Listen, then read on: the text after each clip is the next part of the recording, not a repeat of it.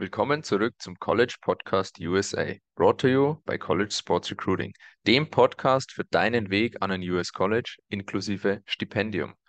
Willkommen zurück auch Manu. Manu, heute geht es um ein ja, etwas brennenderes Thema. Ähm, wir kümmern uns um die aktuelle Lage. Es hat nämlich ein Amoklauf in den USA stattgefunden, im Bundesstaat Maine, mit aktuell 18 Toten. Und ähm, ja, in Deutschland, in den Medien, Manu, sieht man wirklich immer nur diese schlimmen Bilder und hört diese schlimmen Geschichten. Und deshalb denke ich, sollten wir einfach mal sagen, sind die USA sicher oder sind sie nicht sicher? Denn wenn ich diese Bilder hier sehe, dann würde ich mir als Außenstehender denken, oh mein Gott, du darfst auf keinen Fall in die USA reisen. Auf der anderen Seite habe ich zwei Jahre in den USA selbst gelebt und es gab keinen Tag, an dem ich mich nicht sicher gefühlt habe. Du bist jetzt seit vielen, vielen Jahren drüben. Manu, wie geht's dir grundsätzlich bei dem Thema und beim Thema Sicherheit? Fühlst du dich sicher in den USA? Howdy Alex, erstmal wieder liebe Grüße in die Heimat. Ja, ähm, ich finde es auch ganz richtig und wichtig, dass wir zur Abwechslung mal ein etwas ernsteres Thema anschneiden, wirklich wieder auch aus gegebenen Anlass, wo es für viele Europäer eine relativ klare Meinung und klare Einstellung zur Thematik gibt. Für viele Amerikaner muss man das aber auch differenzierter betrachten. Zum einen ähm, ist vom Bundesstaat zu Bundesstaat die Akzeptanz natürlich gegenüber Waffen anders, darf man nicht vergessen. Also man darf jetzt hier nicht zum Beispiel New York mit, mit äh, Florida oder Alabama vergleichen, genauso wenig wie, wie Kalifornien mit Arizona oder Texas. Also da ist auch aus historischer Sicht natürlich einiges unterschiedlich äh, aufgefasst und wird auch ausgelegt. Das ist ganz normal. Aber ja, man wenn man sich die Zahlen anguckt, ist das natürlich auch relativ eindeutig, dass solche Dinge äh, in den USA häufiger passieren als woanders und äh, hat wahrscheinlich auch dementsprechend seine, seine Gründe. Aber ich muss auch ganz ehrlich sagen, so wie du, ich, ich will natürlich den Teufel nicht an die, an die Wand malen, aber wie du eben gesagt hast, ich bin jetzt seit elf Jahren in den USA und in zwei sage ich jetzt mal auch vorsichtig, eher konservativ geprägteren Bundesstaaten unterwegs gewesen, so wie du natürlich auch. Äh, mit, bei mir war es mit, mit Florida und jetzt eben Texas. Äh, drei Jahre Florida, jetzt seit mittlerweile acht Jahren in, in Texas. Hatte ich jetzt aber auch noch nie das Gefühl, dass ich mir jetzt hier um meine Sicherheit oder um die Sicherheit meiner Familie Gedanken machen muss.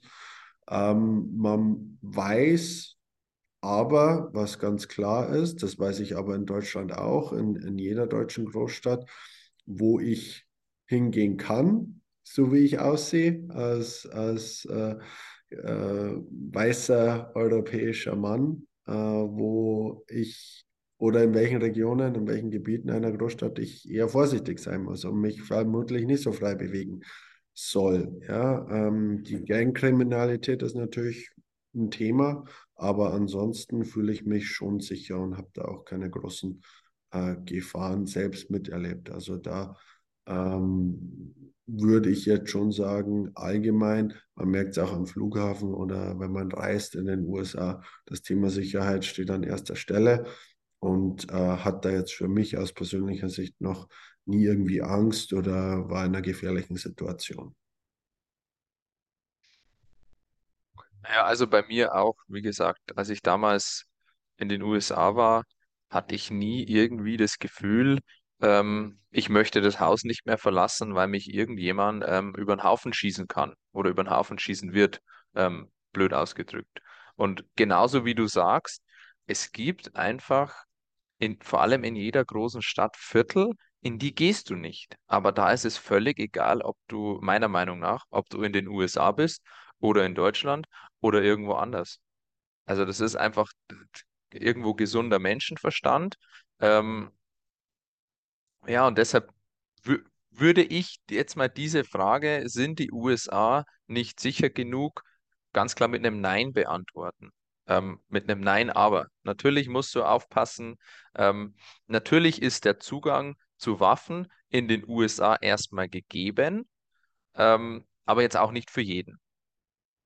Wenn du, ich glaube, Manu, wenn du vorbestraft bist oder irgendwie sowas, dann kommst du nicht an Waffen. Ähm, es kommt auf den Bundesstaat an, ob du überhaupt mal an Waffen kommst. Ähm, du kannst nicht einfach so irgendwo hingehen und dir sofort eine Waffe mitnehmen. Da gibt es noch eine gewisse Wartefrist, so viel ich weiß. Und ähm, ich weiß auch ähm, von allen meinen Freunden in den USA, die eine Waffe besitzen, die Waffe ist zu 99 Prozent der Zeit zu Hause im Schrank eingesperrt.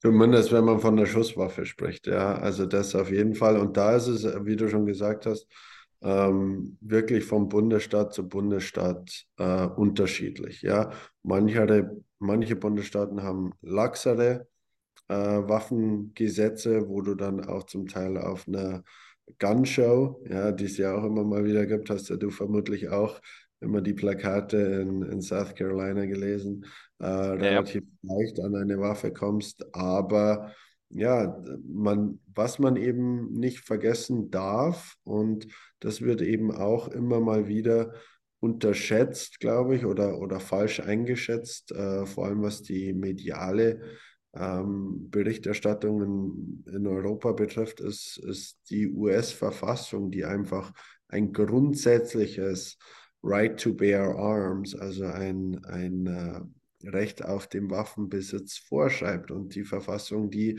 die ist bis heute noch in, in Kraft und intakt. Natürlich kann man argumentieren und sagen, okay, die Founding Fathers hatten jetzt nicht unbedingt vollautomatische äh, Schusswaffen in Gedanken. Aber dennoch äh, muss man eben das Land, und das hatten wir auch in einem früheren Podcast schon mal angesprochen, es macht halt keinen Sinn, wenn man als Europäer, wenn man über die USA denkt, immer nur New York und Kalifornien äh, mit in Betracht zieht, sondern in anderen Bundesstaaten ticken halt die Amerikaner auch ein bisschen anders als jetzt in den äh, demokratisch geprägten Bundesstaaten New York und, und, Kalifornien zum Beispiel. Ja, aber das soll jetzt nichts rechtfertigen oder, oder irgendwie misseinschätzen, sondern es soll allgemeines Verständnis ähm, dafür liefern, warum eben viele Amerikaner dann noch anders denken, als, als wir jetzt in Europa das tun.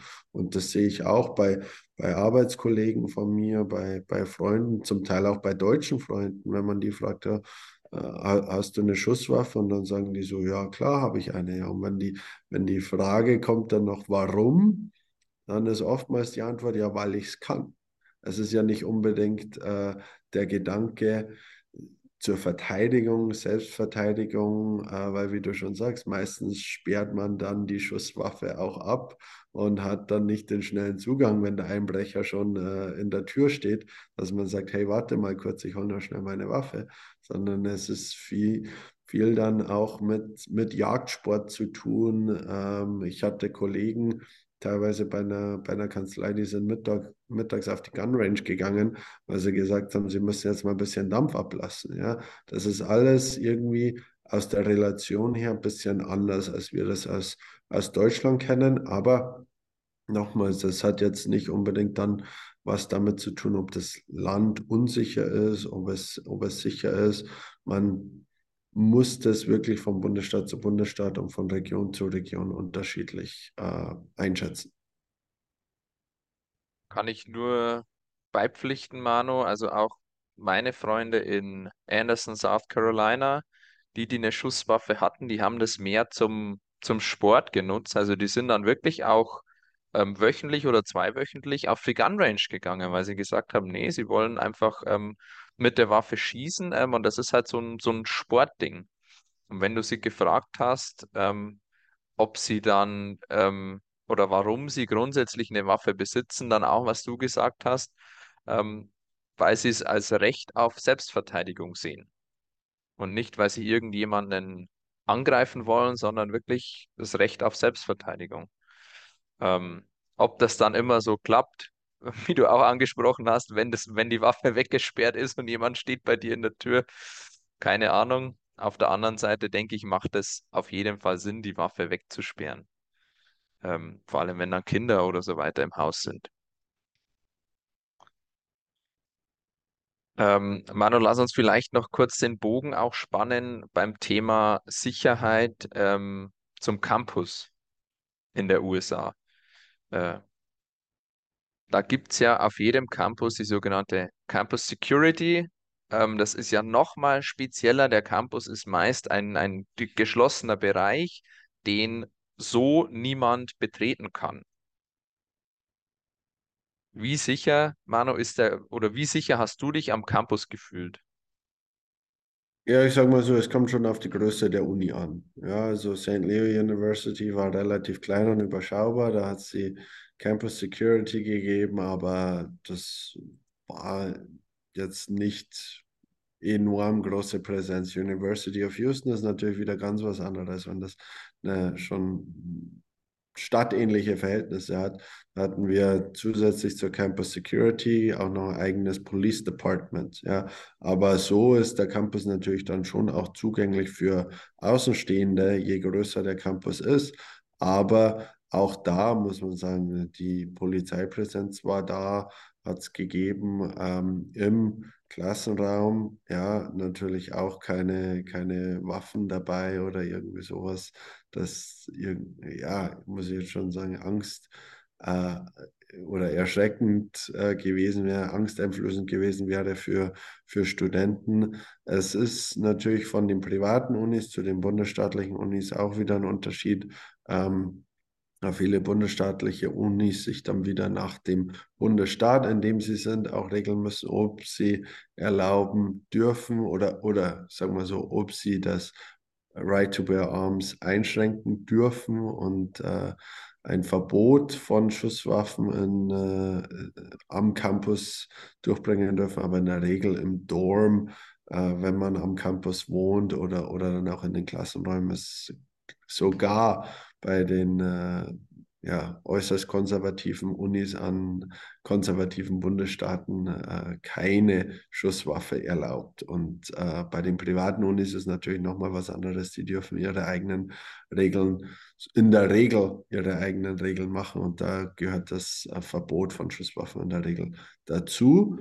Aber ja, bei mir, egal ob es jetzt bei St. Leo, einer kleinen Uni, oder dann bei der University of Houston, einer großen Uni war, ich habe nicht einmal eine Schusswaffe am Campus gesehen, außer es war vom Security Guard beziehungsweise von der äh, Campus Police. Schon lustig, oder? Ähm, Manu, wie, wie ist das für dich? Bekommst du im täglichen Leben überhaupt etwas mit von Schusswaffen? Nein, eigentlich nicht. Nee. Äh, wie gesagt, außer man ist im Restaurant und, und sieht die Polizisten sitzen, aber mir ist es noch nie passiert, dass ich jetzt hier konfrontiert gewesen wäre oder mit jemandem zusammensaß, der eine Schusswaffe dabei hatte. Natürlich Gun Range, du hast es angesprochen, klar, aber dann entschließt man sich ja auch wirklich dazu.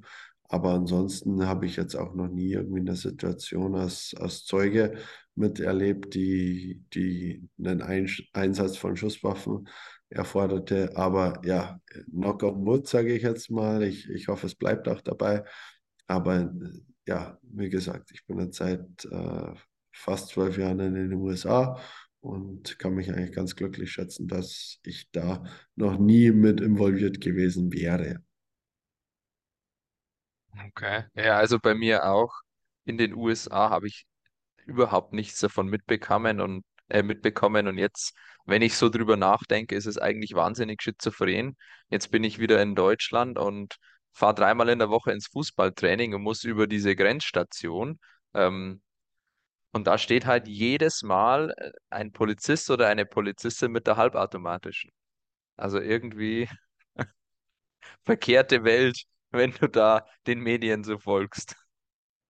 Ja, man muss natürlich ein bisschen relativieren, dass äh, solche Massenschießereien, das ist natürlich nochmal was anderes und das ist dann medial auch ganz anders präsent, ganz klar. Aber ich muss auch fairerweise dazu sagen, also als ich noch in Deutschland war, da habe ich schon öfters mal einen äh, mit einem Butterfly-Messer oder so rumstehen sehen. Äh, das äh, vor allem in den Regionen, wo wir beide aufgewachsen sind, ja, da war das schon auch zum Teil cool und, und auch angesehen äh, von einer gewissen Gruppe von Jugendlichen. Aber ja, mit einem Butterfly-Messer kannst du dann auch gegen eine, gegen eine Schusswaffe relativ wenig ausrichten. Da hat der Oder Spaß der dann. Hirschfänger in der Lederhose Ja, bei uns genau, in Bayern, richtig. der ja jetzt auch zu erwiesen verboten ist. Gott sei Dank verboten ist. Denn mit Alkohol denken dann manche Leute nicht mehr so korrekt. Das stimmt leider. Ja. Okay, Mano, abschließende Worte von dir zur heutigen Episode, zu dieser Thematik.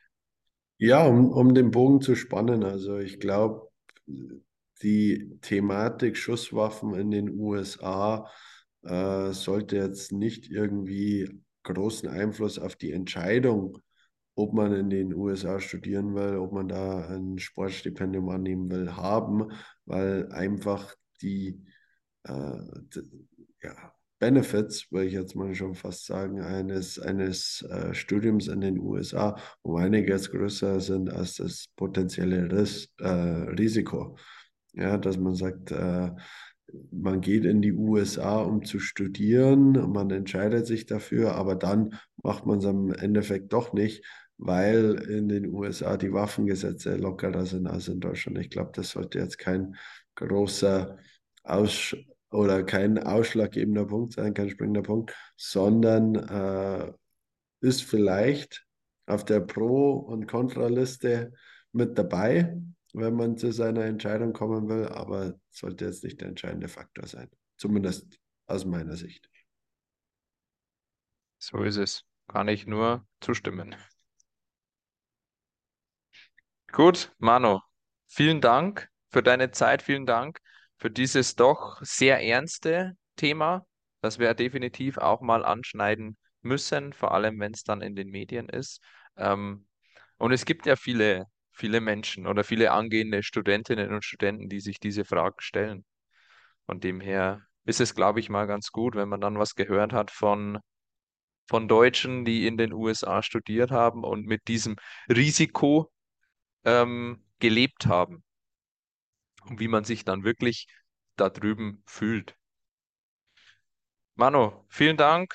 Ähm, wir sehen uns in der nächsten Episode. Ich freue mich drauf und ansonsten wie immer www.collegesportsrecruiting.com und äh, selbst zu diesen Themen könnt ihr äh, mit euren Fragen an uns herantreten. Wir freuen uns über jede Frage und äh, werden unser Bestes tun, auch darauf gute Antworten liefern zu können. Aber bis dahin würde ich sagen, alles Gute und bis bald wieder.